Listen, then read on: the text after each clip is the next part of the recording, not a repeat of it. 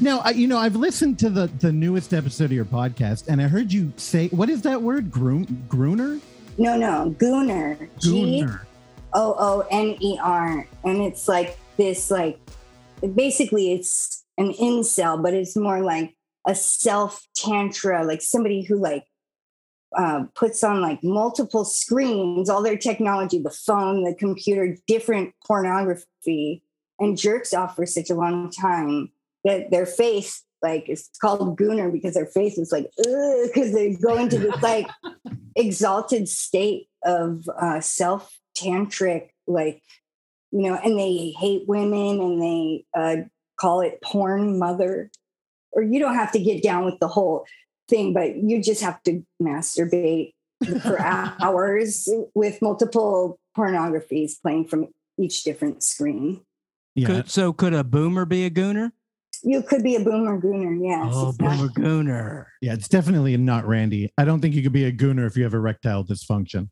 oh no, Could play a You part of it. That's it. That plays a large part. That's exactly what you would have if you were a gooner, because all that gets you off is all this porn. And so when you try to be with the woman, it's like, it's not really working. Oh, okay. Then my actual problem with the gooner thing is I think that's most people in my age category, just in Yeah. general. How old are you? I'm well, how, Oksana. You just turned 37. Thank you. Of the millennials, I think we we suffer from the age of uh, easy porn. Totally. And yeah. See, and that's the thing. These these younger, and I'm 35. These these kids today, they they've never tried to jerk off to a picture that they printed off a dot, uh, you know, a, a, a printer.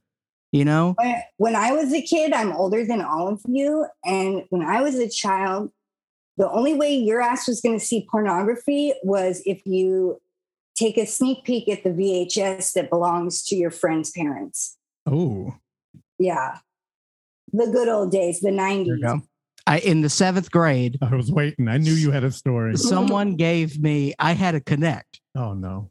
because I I didn't have internet till I was I think in the eleventh grade, and so someone would print pictures of uh it was a fake Jennifer Love Hewitt naked, and they would put it in my locker, and I would jerk off to that picture. what what was the trade? What did you give them? My friendship, Oh, they got ripped off. correct? well, Annie, I uh thank you for joining us. Um, oh, yeah. Hi.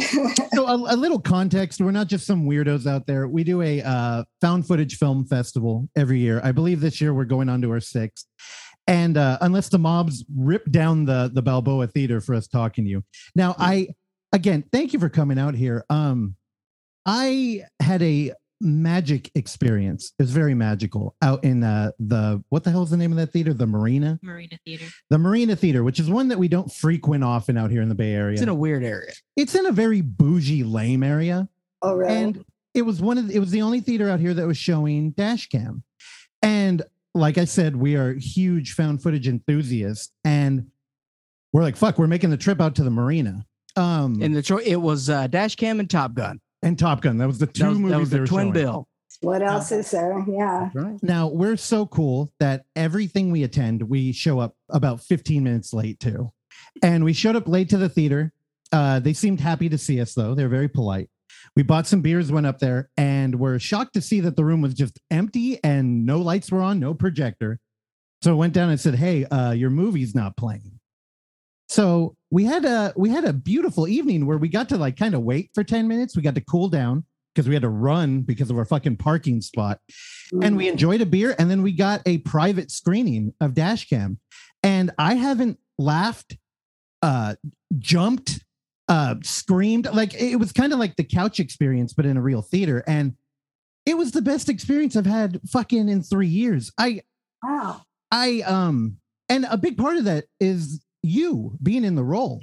So when I turn around and I see like the internet is kind of imploding. Well, first off, the minute I saw a fucking MAGA hat in this movie, I was like, I, I had this feeling that I hadn't had in maybe like a decade that I used to get when I was watching like um the IFC channel, like Mhm. secretly, or like you know, the black box uh like pay-per-view in the front room of my parents' house. It's like, oh, I shouldn't be watching this. But it was different because it felt like like we're, we're in a we have a weird situation where film fans are they're incredibly liberal. They it always been very progressive uh group. And but it was always kind of like I don't know, we were telling stories that weren't okay to tell anywhere else but on the screen. Yeah. And at some point, you know, we became like the group of censorship, which is devastating when you're trying to show worlds that you've never experienced, right? So we've become like insular in that way. And it felt like there was a crack in the bubble. Like the minute I was like, whoa, this is something different here. But also, it was like this Russian nesting doll of everything I love. Like it's a horror movie, it's an independent film, it's from uh, a group of filmmakers that I already trust. It's found footage. It was it hit hard off the bat. Yeah, in world camera, and I was like, oh, this is fucking edgy, technically sound, and it just it crushed. So I I loved it, and uh, I I just wanted to get my like worshipful thankfulness out of the way right off the top. That's cool. I'm glad you had a good experience, and it's it's indicative of your uh, you're still having a human soul left because because I noticed a trend in these people who who come on Twitter talking shit on the movie. It's like, first of all, I feel sorry for them that they are so uptight and and completely lacking of a knowledge of self that they identify with this like identity politics. Like, yeah, and you're right. Like, when did this totally like like creatives? it's not just movies it's music i'm a musician you know uh originally and it's like music it's it's all of the entertainment industry is just like hard left and if you're not like that then your career's fucked. Like my friend ariel pink he was at the insurrection thing and like he got dropped from his record label. Oh. and it's like and he got canceled just by his like own friends and stuff like you know and it's really gross. It's like we're supposed to be already the canceled people you know the people who don't fit into regular society that's why we make art or maybe vice versa i'm not sure but it's like the people who don't like dash cam and are on twitter talking shit to me are one of two things an AI drone bot, because a lot of them I'll look and see that they don't have any followers or they have just a couple. And maybe there's people who nobody cares about them, so they only have like four followers or Yes. zero, you know. But I feel like that might be like an AI drone bot troll that's just made up in the ether of nothing. Or if they're real like flesh and bone, they're a narc. By that I mean narcissist, which is the real pandemic facing the earth today in the narc apocalypse going on. We we see. You know, I, now I, I heard you talk about that on your podcast, and I think I'm going to be in a. I am the constant devil's advocate. I realize, and I think I got the devil doesn't need an advocate. Well, the the whole thing. world is his advocate at this point. Well, I I feel like I need to stand now. Again, I I told you up top we're in the Bay Area. Like we Mhm. still have people driving around uh, alone in their car in a mask, like double mask, and it's like yeah. you know I used to get annoyed because early on in the lockdown I went back to work and I was out there and I was working out in Hunters Point, which isn't the best area. But it's like, you know, you get used to it. And it's like, okay, well, I'm out here and life is normal for me. And I started looking at all my friends who, you know, uh, and maybe they had the luxury of working from home, like Clark, whose mental spiral we don't need to get into. Yeah, stuck in. Yeah. But, you know, it's, it's like I started looking at him. And I, I started feeling bad for him. I'm like, you know, outside it's not that bad. Like it's kind of normal. And I don't know, you get caught in this weird information loop and you start to get paranoid and it feeds on itself. And I Yeah. think, you know, as a film fan, we're also dealing with the internet. And I'm going to use Letterboxd here because I think it's a perfect example where it's kind of like, hey, we're, we all love film enough to get another fucking social media app and rate movies so we can all share ideas. The problem is a lot of people use their real name on there. Or on Mm. Twitter, you know, you get a bunch of bots because I know people who have three different Twitter accounts Yeah. and they only tell me because they know I won't judge them. and they're like, well, you know, I have my real political account, and then I have the one that has all the followers and that I, you know, share with my mom. And I don't think people have two Letterboxd accounts. So they got like one shot at it. And I think we're really dealing with people who Dashcam is undeniably good. If you're a found footage fan, it's just fucking good. And they come to terms with do I want to align with something that is not politically allowed? And I think the answer for most of them is no. So I'm sorry, Annie, but they just got to take you down. And they got to be like, hey, I love the movie. It's fantastic. Everything is perfect. It's the best thing I've seen in a long time. But I hate that girl. Just to be clear, we can still be friends because I hate her. Right. And and it broke my heart on your podcast when you said, you know, it's not me. There's a writer, but it's my real name. yeah. I and and as a, a found like we program found footage movies, we've counseled people on script writing and shit. And one of the things I always tell them is try and keep it as real as you can. Use real names. And in that moment, I was like, oh God, was that terrible advice I'd given people? Like, because there is, it's very vulnerable. Like, Yeah. So Yeah. so since the movie's been released, Annie, you know, right now we're we're hearing kind of one side of it, you know, with the the Twitter battle and all that stuff. But Mhm. since the movie's been released, what has life been like? Has it mostly been that, or you've been getting, you know, good feedback as well? Oh yeah, there's like probably a lot more good feedback than there is negative. It's just like the negative tends to stand out a little bit Oh, yeah. louder, uh, and and because it's like usually also so infuriating. Like, and, and you know what is that saying? Like, never argue with a fool because from a distance, no one can tell the difference or whatever. And try my best but oh god i love to talk shit i'm a gemini you know so i'm like i like to go on there and throw down and just like you know because i don't feel like i ever lose you know uh, an argument there and, and and the people or the drone bots that i'm arguing with are so stupid but yeah the, from most people i would say the reaction is great it's only from these like libtard narc type people that who don't like it. And it's like, dude, get over it. Are you so like such an empty vessel that your entire like sense of self has to come from being a liberal? Like, do you not realize like a little history on the on the liberals? Like like the Ku Klux Klan were the Democrats, you know, like um but whatever, we've had a complete pole shift in this world. So everything's just super weird and like uh i think that the film it really forces people to have to like because at no point in the film does it say i'm a trumper no. that i'm maga because i don't and if you read the comments it specifically says annie doesn't believe in politics she voted for kanye which is the truth you know because i don't and i did vote for kanye just in case it's real which I don't think it is. But um, but I would love for him to be president, fellow Gemini. But yeah, so it's like, where do people even come to the conclusion that I'm MAGA? I don't really know. I guess they think they look at my Twitter and they're like, oh, confirmed Trumper. It's like, bitch, I'm not a Trumper.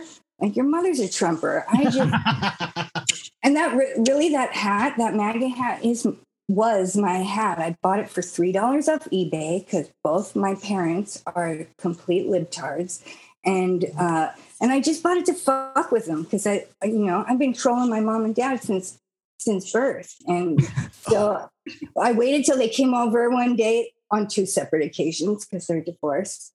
But uh, and I and I put on the MAGA hat and my dad was funny. He goes, "Oh, Annie Summer, don't wear that out here." Out front.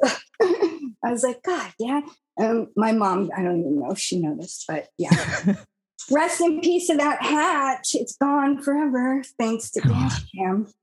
oh, you could have put that on eBay. I'm sure. I'm sure somebody would have took it up. Well, I guess Blumhouse offered them ten grand if they would go go and blow the hat up or oh. something, which was not really their hat to do that with. Yeah. It's true.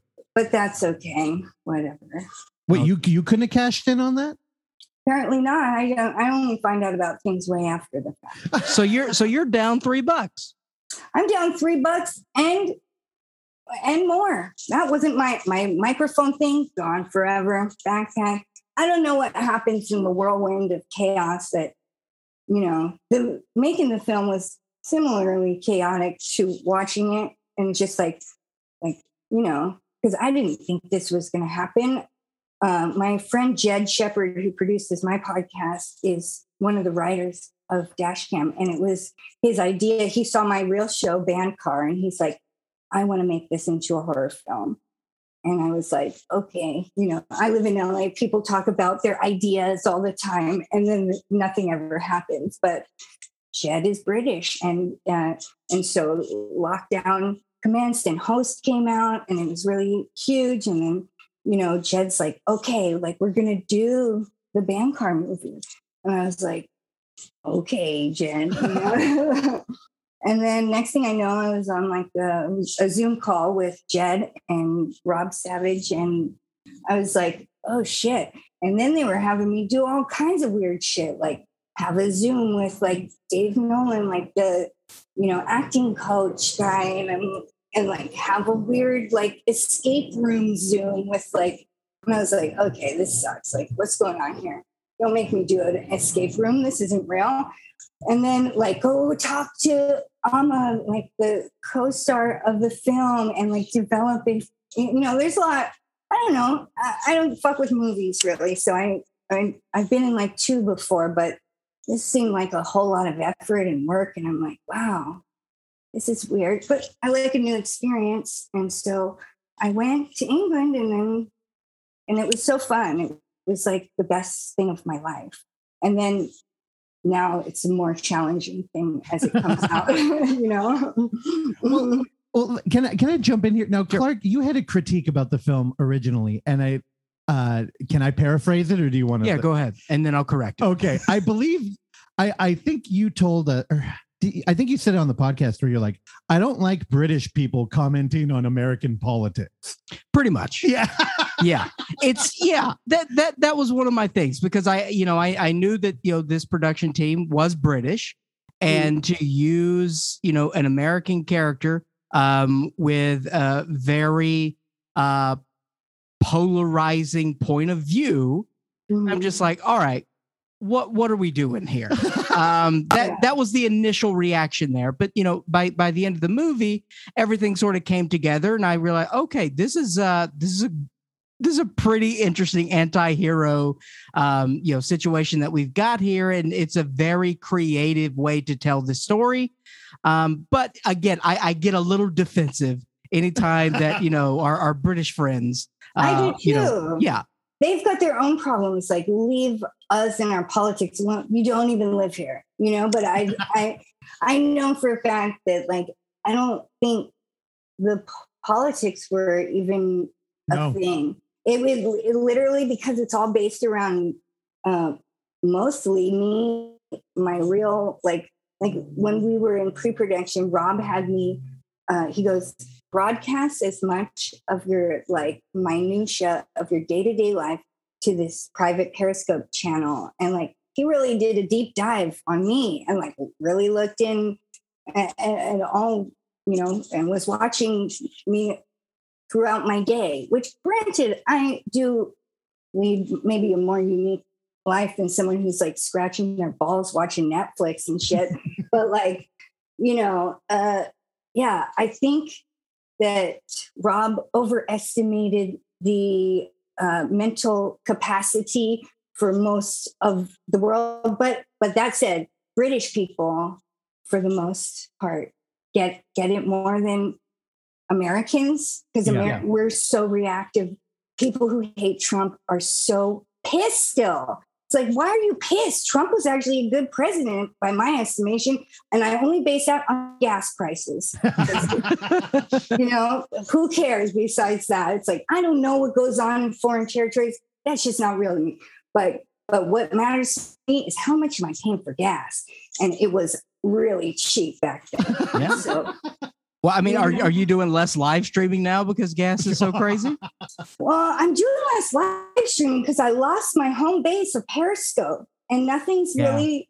I just tried to do Bandcar on TikTok a couple of days ago, and some idiot like uh, flagged me like it's doing something dangerous, and those uh, communists over at TikTok yanked me off the air. So I'm feeling like, well, maybe Bandcar has come to its fruition in Dashcam, and I don't need to do this anymore. Like, I'm happy not. I tried it. It's like it's weird because I don't have any like followers on any of these platforms, Yeah. and the whole show is contingent on people writing in that word to me. And so without that, I'm just like, eh, and I don't know what I'm dealing with. I feel like that Dashcam really was the the realization of Bandcar, which I only did as an act of like service to humanity, to a humanity that's forgotten its true purpose here in this lifetime is to be creative. So Sure. you, you write in one word, and now we're making a song. And, and you didn't just, you know, spend all day jerking off to six different screens of pornography. And hooray! I don't know. So how how long did you do Bandcar? Um, let's see. I think I started doing it in, in 2011. Yeah, That that's kind of the height of Periscope, right? yeah. Yeah. that's where it started and then yeah and then when parrot and then right when i was was it right before or after dashcam i think as yeah as dashcam was happening periscope came out and said periscope sending and i was like oh no like this is terrible it's like when uh, indie 103 this this sort of radio station that my band came up on it was between the big rock and the college radio, which is exactly what my band was. And so it was this perfectly carved out niche, like radio station that made my band successful. When they went off air, I go, oh no, it's over. It is done. And that's how I felt with Periscope. Like that was the perfect place. And nowhere else do I feel like that fits. So I don't really, I don't want to do it if it doesn't feel totally right. Yeah. It- it- everything has a season. Yeah. Turn, turn, turn. Yeah. And I, I feel like, you know, um, uh, a pretty big motion picture is a good way to end a story. Totally. Totally. Yeah. A lot of people don't have that chance, Annie. So that's uh that's a pretty good ending there. definitely. I should have like remember back in like Blair Witch. You guys are a little younger than me, but like we didn't know at first if that was really a movie or not. Like No. you know, we didn't understand. Did this really happen or those you know whatever whatever. But like I want, I was thinking maybe I should just go totally silent on Bandcar, and then. But then I was like, wait a second. I don't know. People believe some really far out shit these days, so it's possible you know, you could probably convince anyone of anything if you just have the mainstream media tell them that it's the truth. It's like news report today, like people are now being born with seven, you know, thumbs coming out of their butthole and they walk on their mouth. It's like, wow, did you hear that people walking on their mouths now? It's like, wow, you you you can do a lot these days. But yeah, I in the end I didn't do it. See, it, it's funny that you thought uh maybe playing into like the verisimilitude angle of this and like pretending like you had gone dark and the movie drops and it maybe being real. Mm. and then you relate it to news. When i watched your your film when i watched dashcam the first thing i thought was oh my god you're an actual like punk. Like you know you could go to hot topic and get like punk princess shirt and shit and they have no idea what that means.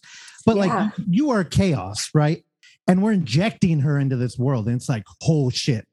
Anything can happen and with the protagonist like this i believe it when you go into an empty restaurant and eat an egg like that's totally something this character would do and wow, i lost my thread here i uh Were you going to ask if I would do that? Because I wouldn't. There's a lot of things I wouldn't do in there. That egg was really disgusting. I would never go to the airport wearing. You know, I me do that mask thing, and I was so embarrassed doing it. And like he, I had a shots that I had to do. Like Annie goes to the airport, and she's wearing the no liberal sweatshirt with the, and I made a bunch of different masks for him to choose from. I would never do that. I would never uh, do the the coffee shop thing of like screaming and stuff Yeah. like there was and those were the days where it was harder for me to shoot because I know I'm acting. I know these people are yelling at me and hating me just acting, but like it's like my body doesn't know that. It really took me to that fight or flight response place. And I really felt like guilt and shame and stuff. The rest of it was so easy because I didn't have to act. You know, I really would be afraid, and most of the scary part, like the mirror maze, like was terrifying. And and Rob was in there, like clanging on the outside of the building. Like, yeah, I was really scared. No acting necessary. But like those days where I had to act as an asshole version of me, like I wouldn't steal anyone's car, would I? No, I, I don't think I would. I don't think. No, I have a car, so why wouldn't I? Yeah but like most of those things and and and it was you know i i didn't overestimate people. I go the world's full of idiots right now. Like i almost backed out of doing the film twice because i go people are going mm. to think i'm a piece of shit. Like and i wouldn't do these things because they're shitty and and uh and it's going to confuse people. And then obviously i didn't back out. Well isn't that weird that the the thing you're worried about most is having a uh like no liberals hoodie. And it's like you know it's like violence. Like how many times is rape simulated in movies especially when we're doing like virtue signaling and shit right? We always yeah. want to beat up the oppressed class. And it's like yet i feel you because uh annie i think um you're you're a pea in the pod here as me and clark will say foul shit to us all day. We actually we live together. We're in the same room right now. Oksana oh, really? too. Yeah and we walk around this house saying, like, like I don't know how much of the Randy stuff I said up top will even make it. But people, you know, friends realize we make fun of you when we like you. You know what I mean? So the thought of doing that to a stranger, oh man, yeah. it would shut me down like eternal. I couldn't do it. So, you know, when when we're chasing like verisimilitude on here, and I'm like, I think Annie really went on a couple DoorDash things because there's a couple people who are blurred out in this movie. That's supposed to be like that. It's supposed to make you think, is this oh. real?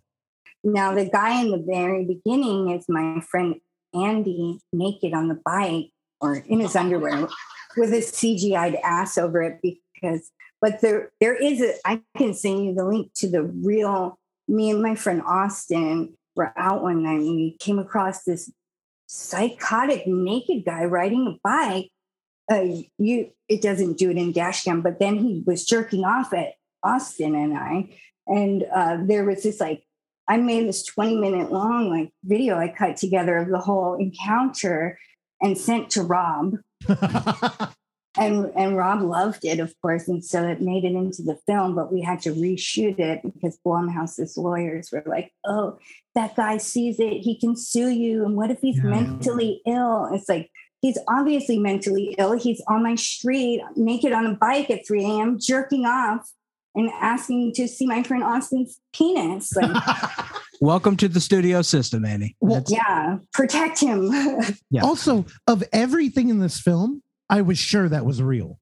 And it's only, again, I worked all through lockdown in Hunters Point, and I worked at a warehouse where uh, there are four employees, uh, me and one dude and two girls these poor girls would take the bus every day. And I swear to God, this is not an embellished number because, you know, we do a podcast. You want to embellish things, make it more interesting. Five different times they complained because, you know, wearing a mask and everything, it becomes secondhand to the dude's back on the bus jacking off. And he sits across from me and he stares at me. And the, the manager I work for, she doesn't take that shit. So she's the type of person who would take her mask off and be like, you need to get the fuck off of here. I'm going to throw you. You know, like, yeah. Mean, just straight up on the bus, naked, jacking off, and it's like the bus driver's not going to do anything. It's and end times. This is there's a there's outbreaks of jerking off and nudity running down the street, and you know, uh, yeah. San Francisco. No offense, I used to love San Francisco. You you'll be hard to press to get me out there ever since the last decade or so. Like you guys got people rob like as a musician to go there and be like, uh, don't leave anything in the car unattended, even for two seconds. Someone will come and rob you. Like someone has to stand here the whole time. I'm like, what?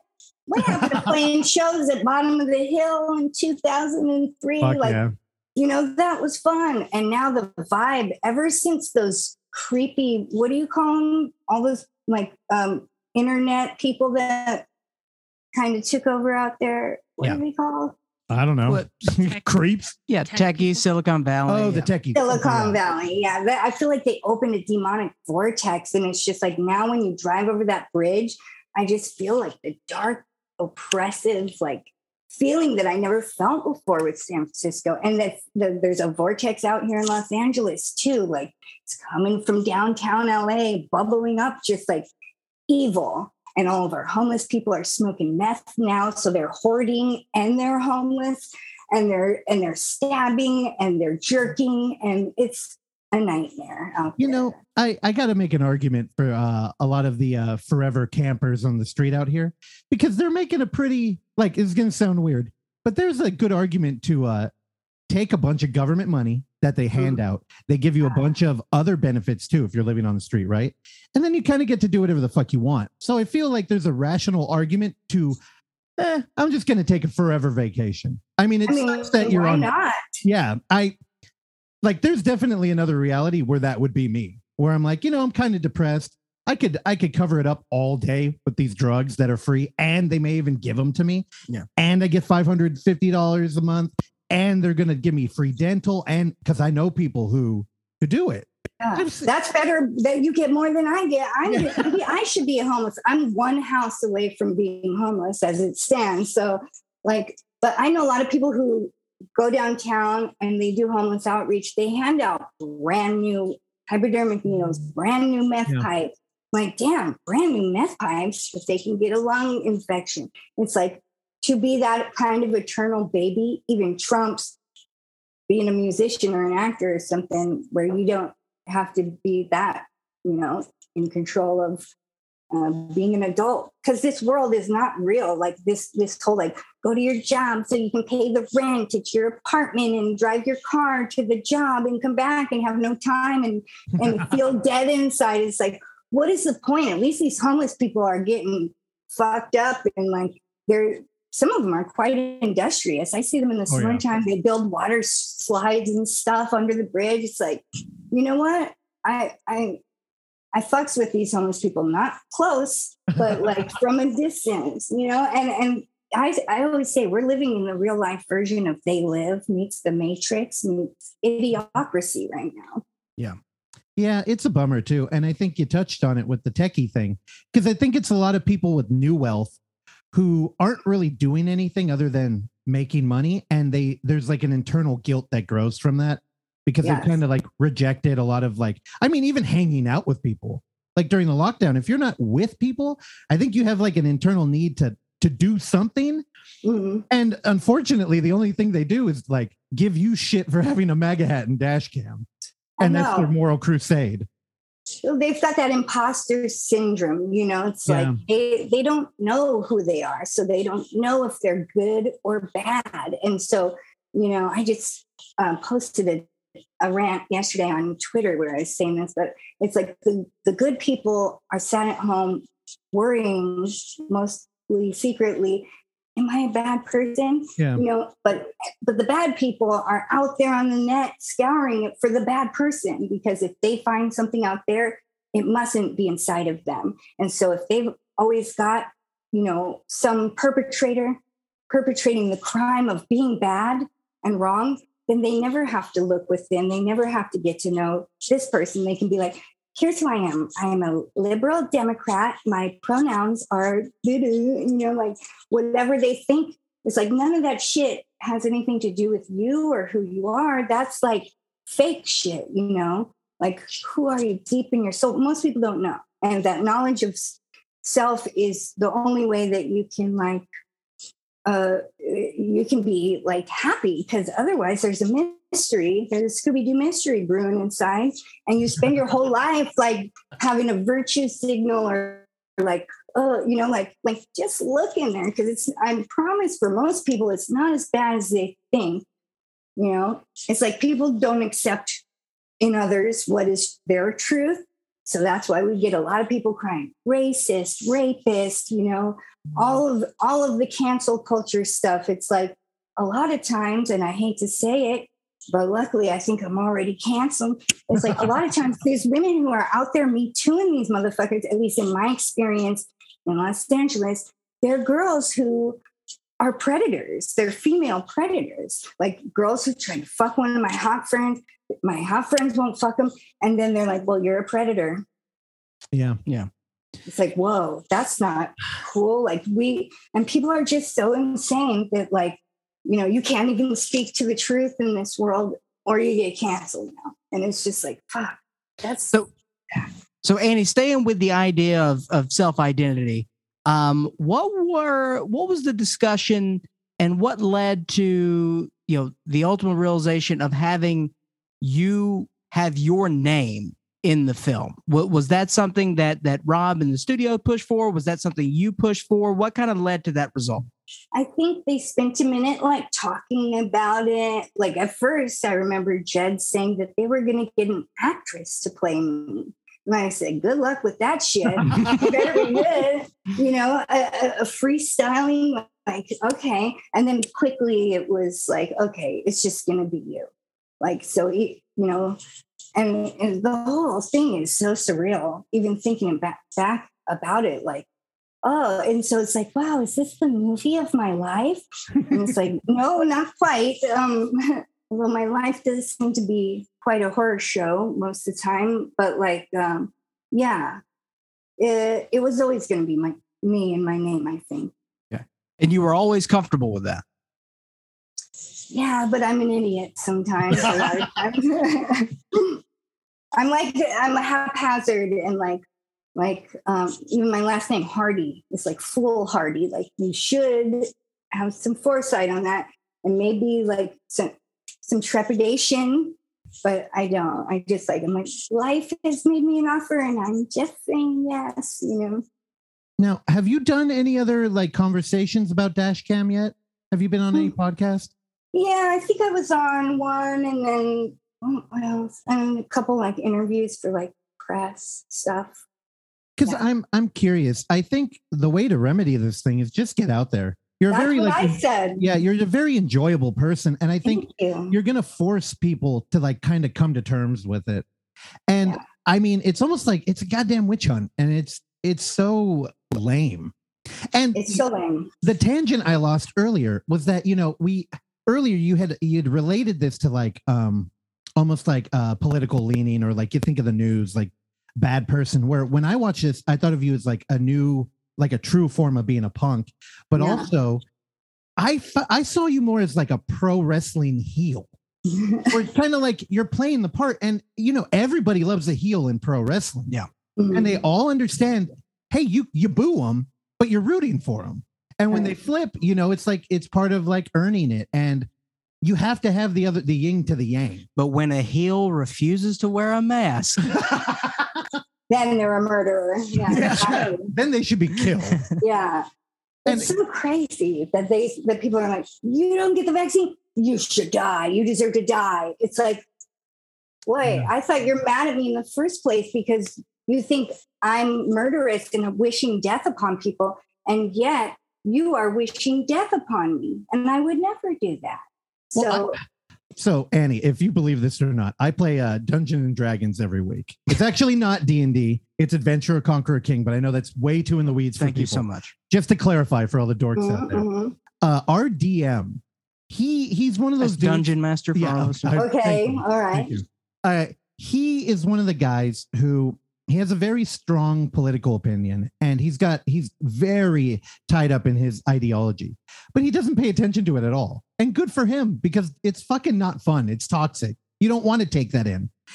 And every now and then it's like news and life would just kind of push it on you.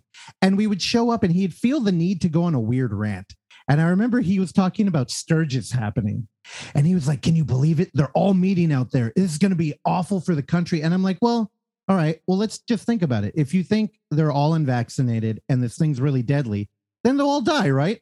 Like, right? They'll all meet, they'll all drop dead Yeah. and problem solved. And he went, Well, no, because you want to be a good person too.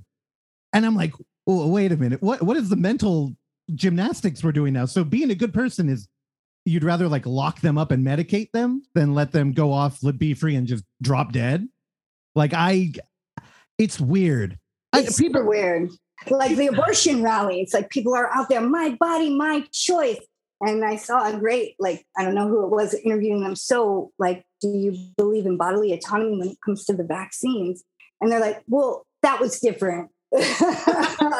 I uh I had a conversation like that with my dad. Oh my god. He you know I when you said you wore you got the MAGA hat for your parents, I had also thought about doing that before. Clark knows. He my dad, my god. He would go on rants about gun control and shit and I it just it pushes me into like an adversary position where I'm yeah, like somebody has to push back on you. You're insane. Like the shit you're Yeah. saying. And I they know- are insane. and the thing is, you know, my dad always talked about like he's got this whole story about where how he's uh under what he's undercover for the FBI and like Uh, witness protection. And he's like, I was a Hell's Angel and I did all these things. And I'm like, so the ex Hell's Angel is the one talking about locking people up for owning a gun. I'm like, what the fuck are you Oh. talking about? So he started calling me a good boy. And I thought that was hilarious. I'm like, you, you mean a proud boy? he's like, oh, that exactly. He's like, you're a goddamn good boy. So I, I don't know. I love it. But you get it though. That's exactly where I'm coming from. It's like these people are nuts, and I'm taking. I you have to be an adversary to insanity, otherwise you're insane too. If the insane people aren't calling you crazy, then you're doing something wrong. Well, you know, here's another weird story. I attended a film fest where they had a witch speak. And uh uh side note, the the DM who I had mentioned earlier left the room when she came up. He's like, I don't need to hear this, which is a whole different thing. But you know, sh- she was just talking and she was I mean, she would go into astral projection, into like just living day-to-day life. She and- was a self-identifying white witch, correct? she was a white witch, yeah. And uh it was part of a Kai's event for all of you out here in the Bay Area. I believe it was for the witches. What was it? sorcerers, um, something. Yeah, it was a, a witch film festival. It was great. But she came out, and I remember at the very end. Oh, by the way, the audience completely respectable, which I did not expect. The last person went, "Fuck the patriarchy. What do we do about him?" And and the witch like she walked up to her and just said, "I I'm sorry, but you haven't been listening to me. You don't get anything through destruction. It's all about balance." She's like, "So you don't want to destroy them. You want to reel them back." And I went like, my God, this girl, I love her. I wish I could remember her name. Anyway, We have one of her books I downstairs. but yeah, I don't know. I, you know, I'm, I'm Well, and women are doing to men what like they did to us, which is oppression. Like, and nobody gets to a place of real power through oppressing other people. And so it's just like it'll keep flipping. Like, I don't want to live under a matriarchy. Sorry, but women are fucking nuts. Like, and I can say that for sure because I'm one, and like once a month I go psychotic. Like, you know, and, you know, in preparation. Like all women are witches whether we like it or not.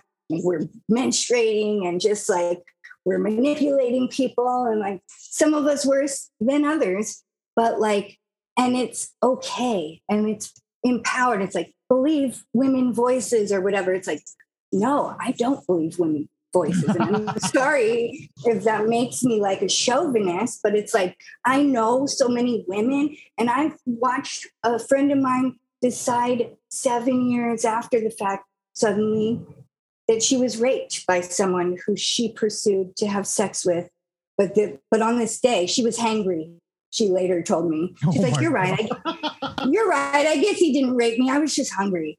And i'm like well here it is in microcosm for the whole you know like great example it's like women are psychotic and so you got witches and wizards, and everyone's worshiping Satan, and all the women are menstruating and me tooing. and it's just like, ah, you know, like, what are we going to do, you guys? Because the problem isn't an outside of us. The problem is there's a war within, and it's going to keep raging outside until we all like kind of accept what we deem unacceptable in others and ourselves and try to foster some like love, compassion, empathy. Empathy. yeah. here's But the other narcs thing. can't. people are people too. So being insane, getting angry, doing something wrong, it's part of the game. And I mean, Mhm. I I think I've only the only shit I've ever learned from was from my failures. And I mean as a person too. Like I've done shit I'm not proud of, but you know, after I did it, I was like, I'm never doing that again. Yeah. Like I remember Mhm. I got arrested one time from blacking out. Oh, my drinking pattern changed after that. And it's like, you know, it sucks when the and community never been allowed back at the I- DoubleTree. Yeah, the double tree will not have me again. Or the Klingon party I attended. Um Oh, I didn't know that part of the Uh, story. Now, here's the thing. It's like you got to have a friend group that can also like forgive you too. And just Oh, be like, hey, sure. and if and here's the problem. The internet mob is not that group. No. So if you know what, if you're a woman, you get to be crazy. Fuck it. Like as a man too. But the problem is that internet mob, they only like you for a brief amount of time. And Yeah. uh, their judgment isn't the best. so no, their their judgment is abundant, but it's n- not based in anything like anchoring. You know, like back in the old days, call me old fashioned, but like there was like this good versus evil original idea. It came from the Bible or something. This country was like built on the like things of God or whatever, and and now it's like falling away from that. And the more it falls away, in my opinion, the worse this place gets. And so, like, you know, it must be that we need to have a real anchoring into a real sense of what's right and what's wrong versus this ever shifting goalpost of societal, okay, well, this week a good person has these pronouns and they address people this and they're called unhoused now. You know, it's like I'm tired of keeping up with all this bullshit because it's all psychotic and not real. Like, like uh, I'm not going to call homeless people unhoused. Sorry. So I don't. like, what would happen if I didn't have internet or television? I wouldn't know what the fuck's going on right now, and none of it would be able to go on. I think this fucking all this technology is satanic, and it's being used to gaslight us, control our minds, and and and tell them like oh, Shazam was never a movie? Like the internet says it wasn't. So I guess it was my false memory. Oh, is Star Wars has always said, no, I am your father, and not Luke, I am your father. Well, I guess I'm an idiot. And, you know, like, it's like, who do you trust and believe? The fucking information box from hell that tells you all these facts or your own memory and and comprehension and mind it's a tough one because i do remember it saying luke i am your father you guys know what i'm talking about right The oh, Mandela- I am a I am I am a staunch anti Mandela effect. And I have a theory Anti. there. Anti. Now uh I have a friend who was deep. Oh man, I've I was in a lobby of an Alamo where somebody was explaining to me how the particle collider caused oh the that Mandela had effect. CERN. yeah yeah, sir. And I was just like, hold on. Now, so my thing on Mandela effect, again, uh, Bad Ben Mandela effect works in here too to bring it back to found footage. But Mandela effect, I think there's a symptom here of uh, culture. Like, I think the Luke, I am your father is a real memory people have because uh, Star Wars was huge and parody is a thing. That's what our fucking show is. We make jokes about everything. And when you go back to the actual script, it's no Luke, I am, or no, no Luke, I am your. It's something like it's no i am your father There i've you never seen star wars so i just was like you know so See, how would i think- even know Well, I think in a screenplay, it works when you watch the scene and you're like, Mhm. okay, yeah, it's structured that way. But then, you know, SNL makes fun of it and it doesn't work as that clip. So they start echoing it. And then, you know, in an era with no internet, no YouTube. Yeah. You what get- about the berenstain bears though i it was berenstain well, have you ever done one of those um, reading tests where it's a gi- it's like a short story, but everything is misspelled? You try one of those, Google it because you can read it. You can read it perfectly fine. And I know as like a uh, person who I love reading, I do not read. Clark knows this as I read a lot on this podcast. I kind of make an educated guess on what the word is and then power through it. Like Mm. JC Penney, that's another one. With the spelling, I'm like, dude, I don't know how it was spelled. I never really fucking stopped to read it. the- yeah Yeah, so I don't know. I But with I- Shazam, I know that Shazam was real because in 1999, I worked at a video store called US Video in San Clemente, California, and I was restocking the shelves all the time. And I was, I, I noticed trends. I said, "Oh, um, what's it called? Armageddon and Final Impact." Okay, Kazam and Shazam. I go, these people must make one of each movie because there's almost two of everything. But I explicitly remember Shazam. Although I guess that's not so much a Mandela effect as it is uh, that comedian guy who stars in Shazam was really high on crack at the time and had had the Shazam movie wiped from the internet. So you get a bunch of that, you know, and like depends the adult diapers. Like I could have sworn there's an S on the end, but who knows? You know? Oh, I've It would- never heard that one. I don't know. Oh yeah, and I've seen, and now I've seen it with my own eyes. I go to a lot of estate sales. They sell a lot of adult diapers there. Go figure. And I say, hey, look, it really is depend. How did that joke from high school, which is what was it like? Oh, do you wear boxers or briefs? Depends. You know that was the, that was our joke, and it doesn't work if it's depend. Yeah. and I think I feel like that's my argument is that it wouldn't work. So you add the S to it. Yeah, I mean, God, maybe. Annie, I've gotten into very long. Like, I don't know why Mandela effect is the one that I'm like, now I'm putting my foot down here.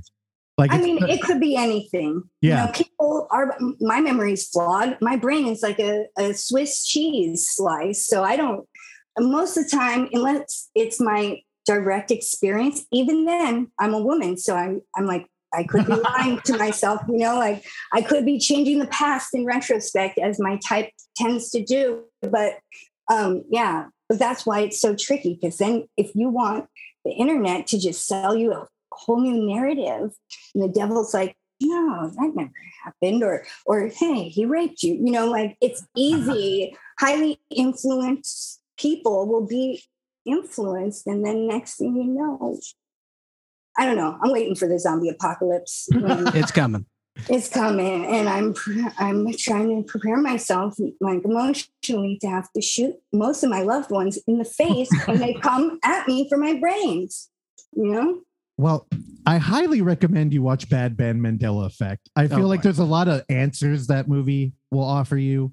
And uh, you Not know- the ones you're looking for. you know now that you're like in a uh historical whether people like it or not found footage film what's your relationship with the genre beforehand? Like you had mentioned you saw blair witch but Mhm. i saw it in the theaters i remember because i am a woman of a certain age. Me too. And- yeah and i loved it. Uh, i remember i mean i've never been a fan of movies to be honest no offense but like i the 90 minutes or more of committing Yeah. i have you know i don't listen to music i don't watch tv and i don't watch movies um, and i haven't for about 10 years. And my my life has been made all the more better for it. Like you know my creativity has improved and and i stopped comparing myself to all the greats that i look up to and idolize you know? And so that's been really good because i think i also just have really terrible taste and stuff when i do like it you know? Like like my favorite movies mm, newsies the disney like human musical about paper boys in the 20s or something hell yeah horrible shit. And then like the movie Center Stage. I don't know if you've ever seen Nope. that about. Oh, it's a, it's not a, it's like a D movie of ballerinas. And I was like, ah, I love ballet, you know, and um and what is my third, my holy trinity? Oh, I don't know. I was on my friend Doug Benson's podcast. He's a comedian and he has a podcast called Doug Loves Movies. And I was like, oh, come on it, Doug. But like, I think you're going to be extremely let down. I've never seen The Godfather. I've never seen Star Wars. I've never seen a lot of shit. But I like when I did watch movies as a kid, all I wanted to watch was like horror films. And the same ones, like Sleepaway Camp, over and Yeah. over again, like whatever, whatever. I remember we had like a, a Friday the 13th Nintendo game back then that was pretty dope. And it's like, uh, all that stuff was what I was always attracted to, like scary stuff, dark, goth. So, and I, I want to go back to the film and the script, particularly. Um, you know, you said you had a relationship with Jed, and Jed saw something in you that he wanted to make the movie. So, you know, the, you are the germ of the idea. It, the movie starts with you. You are the movie. So, having that in mind, and you know, eh, and Jed having a relationship with you, and and and you know, looping in Rob, and then Rob getting to know you, and and doing the Periscope thing, I'm assuming that the script obviously is is based around you, and then the script is just basically, you know, let's get from point A to point B, and you kind of fill in the blanks here because you know you are you're a musician and you're a natural performer, and by virtue of that, you just have a natural sense of rhythm. So I think that they kind of relied heavily on that with you, and you know maybe or or you know was it really scripted and you played it off well and did you have to learn the lines and what was what was that experience like Yeah, you know, it's funny because this is like the third film I've been in where I'm playing some semblance of myself, and my character's name is Annie. There's no like script. Uh, Like this one was the same. It's like a, a outline of like here's what's going to happen, and then dialogue improvised or like. And Rob makes you do a lot of takes, and so you know, I'll make something up, and then the next one will be like, try this, you know, and then uh, and that's great for me because I feel like I don't want to do lines and like like my mind is like wanting to be in motion instead of like you know behold the sun in the east and you know like whatever i don't give a fuck about that stuff it's not i i, I respect the art of acting but i would never want to like probably do it as Yeah. not myself, you know, because I just don't have time for that. I spent a lifetime trying to be not myself. And then I was, I exploded out of it about a decade ago. I was like, fuck this, fuck everybody. Like, why? Yeah. So, in so doing, kind of like a self actualization of like really casting aside shame and stuff to be oneself. I became like so good at improvisation, freestyling. I wasn't bad at it before, but like, but yeah, like all the band cards, all the music, all the songs in there, those were all improvised. Like in those moments, most of the lines, 98% were was all improvised. And the the script like had it, it, it was very short and just said like, Annie and Stretch go into something and uh and and Stretch steps on a needle says, Oh no, who's that woman? Do I have AIDS now? And like mostly none of it shook out the way that it even said in the script. Like, um, I wish that part had made it because when you hear then my character is talking about AIDS, AIDS, AIDS, and I just, oh cool, more more proof that I'm a complete piece of shit. You know, like, it's like, but if Stretch had said it first, then it's like, oh, I'm responding to that, you know, and it's, um, but yeah, you can't really, you never know what's gonna come out and Well, my mouth. that's part of playing the heel, though. You don't want to bring stretch down there. You need that dynamic. And I, Mhm. I, you know, it always occurred like it seemed obvious to me that if that dude, the way you greet him in the movie, and then for him to still take you in and have breakfast, it's like, Talking about Amar Patel, who plays Stretch. yeah, Yeah. And uh, you know, with the um Silver Lake, what what is it called? Handshake. Silver Lake Oh. handshake. That was another thing that was in the script. And I it's like, I would never do a handshake. Please. Really? please. And we would and if I did, it would not be called a Silver handshake. But you know, um, yeah. Never, no, gross. I'm not that like like I get the whole like mean to like on my birthday, my friends would physically kick my ass and like just hanging out. Like my friends would throw me in a dumpster or roll up a OC Weekly, bend it in half, and so it becomes a paper brick and beat me with it. Like I get that kind, those kind of like '90s vibes friends, like for sure. But like, Oh, the yeah. 90s. But I left it there. You know, these days I I like friends that are nice to me, and I like to be nice to them too. So I Wow. wouldn't.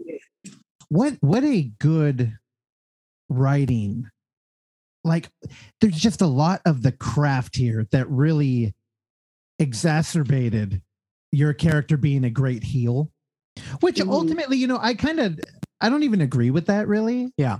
I, Well, with me, I I think um you your chemistry with Amar was fantastic.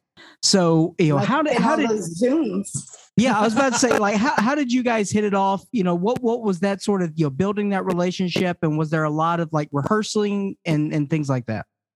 Yeah, Rob would just have us get on a Zoom like this together and like just talk. And, you know, we're both Geminis. We're both like do music and uh, uh, he's more acting, I guess. Uh, I don't know. I forget. But yeah, we just learned about each other. I, I'm always interested to know about other people. And because I always think like somebody's been put on my path, like God wants there's a little key and a little lock that each of us hold. So I'm always looking for whatever the little piece of information that I'm meant to unlock from the other person that helps feed me on my endless, you know, journey of seeking to better know myself and others, you know, or, or know myself better through knowing, uh, you know, whatever. Like I'm trying to unravel the mystery and uh, and so I'm always interested to meet other people. And yeah, it was so weird because he lived in Margate, and then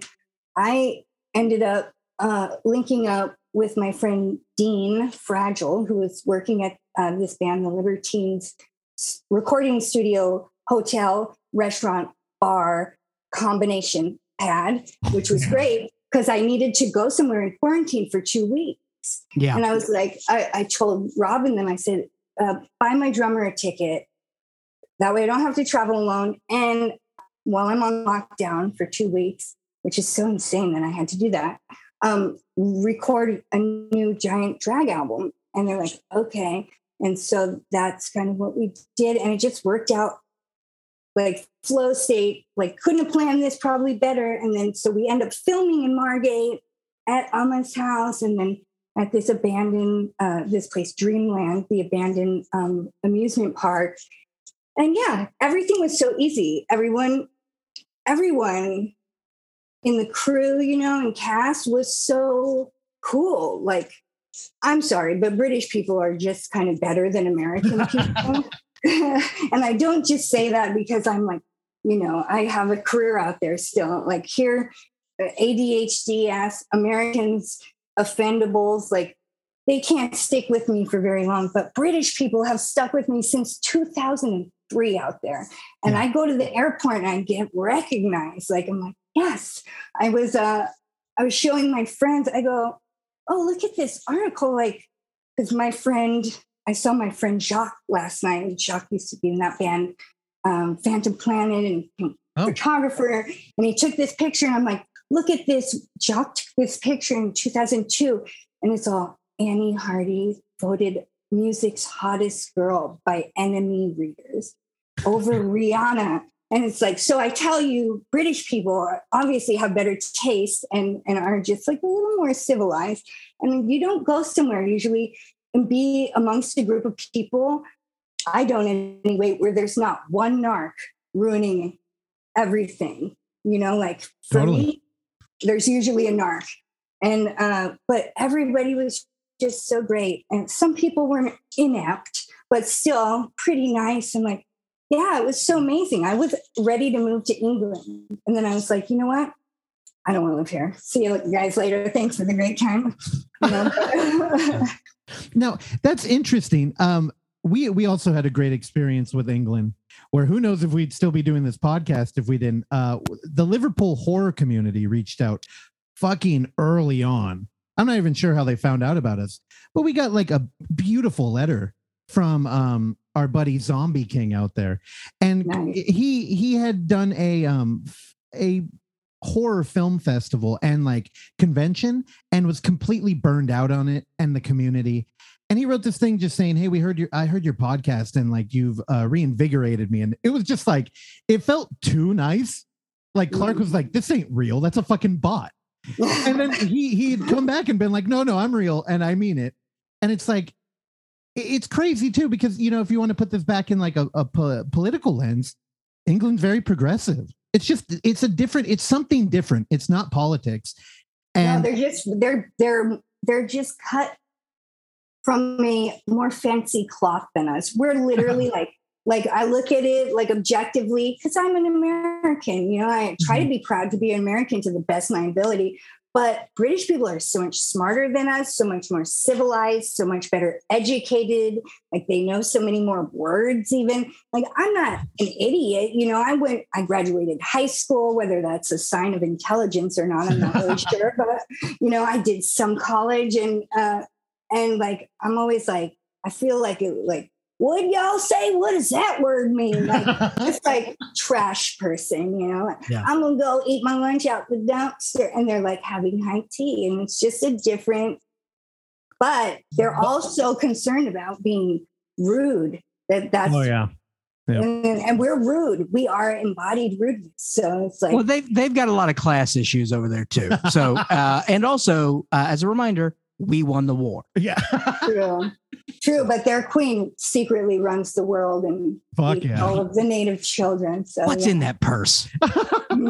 We'll dead never know. baby. Yeah. you know, I, I don't think they're that great. It's just the accent. And I've told every be. goddamn English It's guest we've had on here, it's like, I feel like you're so intelligent just because of the way you sound. they Which- even have extra skin on their faces. So I don't know that your theory is right. You know, they're they just have a lot more of everything, you know, So- except that their country is like a third world country. Hell yeah. It's so gross. well, here, now you you talk about not being a fan of technology, and then you you hit it off with Amar, but you only knew each other through Zoom. Like, how how was that? Like talking to you now, I feel like if we met in person, it would almost be like my internal shyness would be reinvigorated all over again. And it'd be like, hey, she's cool online, but she'll probably fucking hate me when we meet in person. And I kind of, I I don't think Zoom's like a real connection. You So- don't? I don't know. I, I, because I think if I was alone and I didn't have like Clark and Oksana here and I was just talking to them every day. Are you saying we're not connecting with Annie right now? Well, no, I, I think this is a higher level of connection than like a DM, but I don't think it's, a dungeon master? well, you got to be in the room. You gotta like, you gotta like smell each other. I'm gonna power through that. How dare you belittle my tabletop community? No, but you, I mean, look at tabletop. Hey, Oh boy, now I started it. so I played that goddamn game, Annie. We've been playing this D and D game again, Adventurer mm. Conqueror King, for five years straight, once a week.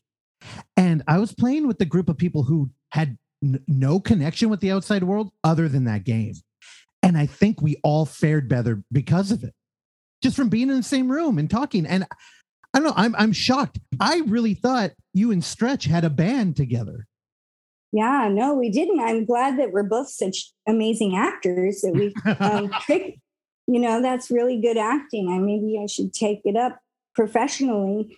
But no, yeah, I mean, we were acting. It felt like we were old friends, but maybe that's maybe we were deep in a character acting type of thing. But yeah, I just met him for the movie. Definitely wasn't a thing. And I, we had hung out a couple of times, like once I got into town, maybe twice before filming commenced. But like I, I make easy friends with most people because I I believe I- it. I'm open, I'm accepting, I'm not judgmental, and Yeah. um, and so as long as you're not a complete dickhead piece of shit, like then I'll be your friend. Yeah. So Annie, what's what's next for you in movie world? Uh, are you looking at other opportunities, or it just if one comes, you'll think about it? You know, if if something comes, I'll definitely think about it. Me and Rob have been talking about maybe doing something, tossing around ideas. You know, uh, I wouldn't say that Dashcam has given me the burning desire to want to be ever in the public eye anymore. In fact, it's like, and it's the devil's ideal situation because he comes at people just like this to make people want to hide away. And like as we are in this prequel to the Matrix, like right before they shimmied into those gelatinous pods, something tells me there was a virus on Earth and everyone was getting canceled and and and people didn't want to show and express their authentic selves and and sing their songs of truth or put their original artworks out there you know? And i'm finally feeling that. It's just like what is the point? Like the world's full of idiots. And if i'm myself in the world like people are gonna have an issue because that's the design this is being done by design to get us all oppressed get us all hashtag staying at home and staying safe when that is the antithesis of what any of us should be doing. Like, uh, so I don't know. I feel more like crusading than I do acting. Like I feel like the world's ending. Like, like save as many people as I can before like the shit hits the fan. It's like, you know, and we're only saved and, and brought relief from this suffering toilet hellscape through creativity. I don't think it's the answer to keep checking out watching movies all the time. I don't think it's good for any of us. I think we should be creating instead of being entertained. Well, our, our listeners are not creative at all. That's why they they tune into us. So They also have bad taste. that's so. true. But here, here's the thing. You know, the, the type of beast we are, like the human monster, we we learn a lot about like culture and like just mortality through storytelling.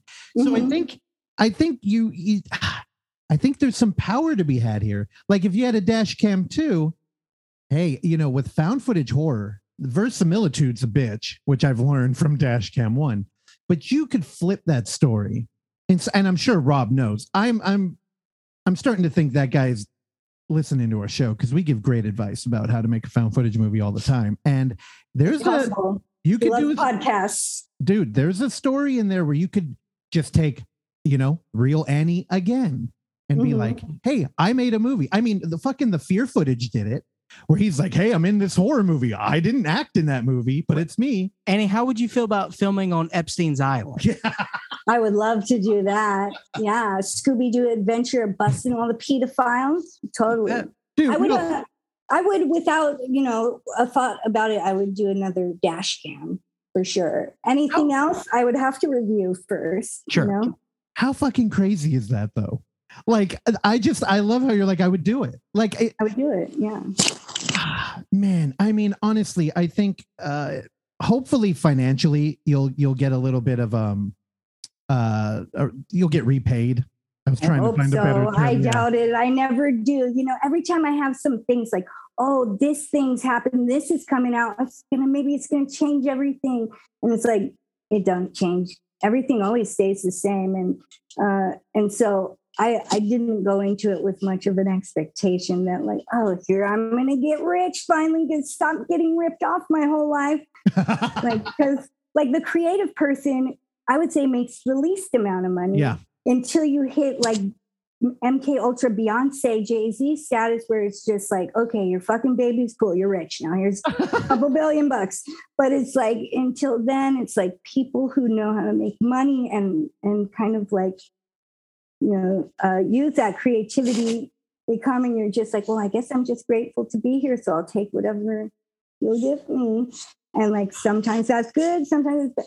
But yeah, it's like people think that like I make money or something that would award them the opportunity to cast their stones of judgment at me. It's like, bitch, you have more money in your bank account than me. So don't worry. Don't worry if I'm good or bad, because like just go shopping. Leave me alone, you know? Leave me alone. Well, I mean, Annie, you're never the person that would make money because those people, like the Beyonces and stuff, there's a team of people who are making a product for a market, right. which is not as a film fan, as somebody who who dumps money into a found footage film festival. I'm I'm not there. I'm not interested in that. And I think that's why you're such a lighthouse in this like ocean of fucking, you know, wasteful art. I mean, it's not even really art. It's just kind of like the It's rehashing of art from like Yeah. the 80s. It's and 90s. content. It's yeah. it's Yeah, content. content. You're right. I don't know. I you know, I just I want you to keep your head up and just know people it's going to take time for people to turn. But this is the, this movie's challenging people and that's why you're getting that fucking adverse reaction. I mean, if Facebook taught, taught us anything, it's the most uh interaction you get is when you make people angry. Yeah, totally. And you know what's weird is that the day that um, Rob and Doug, the producer of Dashcam, were dropping me at the airport uh, to go home after we had wrapped, it was so random and odd. Like with the lady who was checking my bags at Virgin Airlines, like, oh yeah, we just got done making a movie. Didn't tell her thing one about it. She goes, and she did something where she gave me my baggage for free because they charge you for that now. And and she goes and she looked to her coworker and she's like, "It's all right. They're saving the world." And I, I was like, what? you know, sometimes people say something and you're like, they don't know why they said that, and you definitely don't know why. But it's like a little, it's a little foreshadowing thing. So I don't know. Maybe we'll save the world by just like helping it to quickly burn to ash faster, so a new one can be reborn. Uh, but I don't know. Maybe people need this right now to probably they won't be doing any self-reflection because by their nature narcissists don't do that but like anybody who has that ability maybe they'll be like man maybe i ought to look within because maybe the problem is not what's offending me but the very fact that i'm offended at all to begin with. Maybe the offense like beauty lies in the eye of the beholder. And so i could have a positive life if i would just stop finding things to make me angry and look for things that make me feel a sense of relief and joy and expansion, you know? So I hope that that happens. I don't, I'm not going to hold my breath because, you know, look around, not doing well out here. but, you know, I hope for that. Well, fuck, Annie, man, it was a blast talking to you. I'm, I'm kind of bummed that we didn't talk more about Dashcam. It just means we got to get you back on. I here. tried. I'm, I know. Thank and, you. and here's the thing: I can't even believe we like yada yada yada over Doug Benson. I'm like, there's so many things I want to talk to you about, and um, Happy to come back on, on another one. No big deal. Just uh, hiding inside my house from the mob of witch hunting you know, Frankensteins out there. well, Annie, God, I love you. Thank you so much for taking the time, and um, I mean it, man. I love the movie. You're fantastic in it, and it would have been a lesser product without you. Thank you. So, I agree. Thanks, Annie. Thanks, you guys. Right. Thank you for listening to this episode of the Overlook Hour. And if you would like to hear more, please subscribe to us on Apple Podcast, Spotify, or whatever your podcatcher of choice is. And while you're there, go ahead and give us a rating and or a review, which is a very easy way for you to support this show uh, that we bring to you every week for years now, free of charge. And as always, you can find us on YouTube at The Overlook Theater, Instagram at The Overlook Theater, Facebook at The Overlook Hour, and Twitter at The Overlook Hour. Last but not least, you can send us your emails and tell us how much you like or dislike the show at overlookhour at gmail.com. And if you're nice, maybe we'll uh, read them on the show.